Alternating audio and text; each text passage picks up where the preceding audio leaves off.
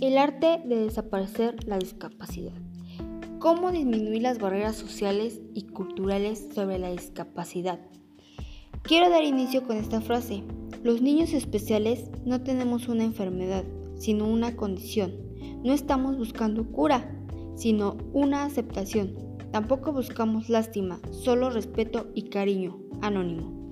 Si bien esta frase puede citar realmente lo que es, a veces la sociedad cree que por que es una persona con discapacidad se les debe tratar diferente y lo único que se les tiene es lástima. Sin embargo, no es así. Son unas personas que realmente tienen las mismas capacidades y sobre todo los mismos sentimientos. Ahora veamos, las barreras que se han enfrentado las personas con discapacidad sin duda han sido sociales, culturales y físicas, ya que son con las condiciones que nacen, crecen y viven. A, veces no nacen, sino que suelen adquirirlas posteriormente.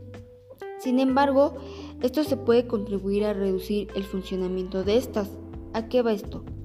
Que en la actualidad se está buscando incluir a todas las personas con o sin discapacidad, con el propósito de eliminar las barreras físicas, sociales y culturales. Esto permitiendo a las personas con discapacidad tener más participación en los ámbitos de la vida social. ¿De qué manera? A que se les dé el mismo trato y respeto a las personas con condición física, cognitiva e emocional diferente. Asimismo, las, las oportunidades y derechos que cualquier otra persona.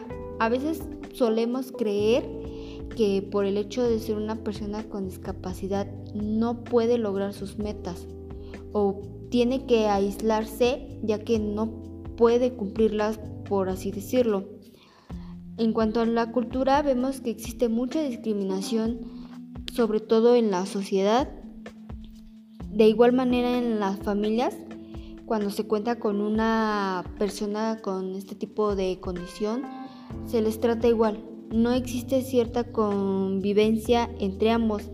El problema aquí es que hace falta tener más comprensión sobre todo. El punto importante es que a todos se les debe dar el mismo respeto, sin importar cuál sea su condición de vida.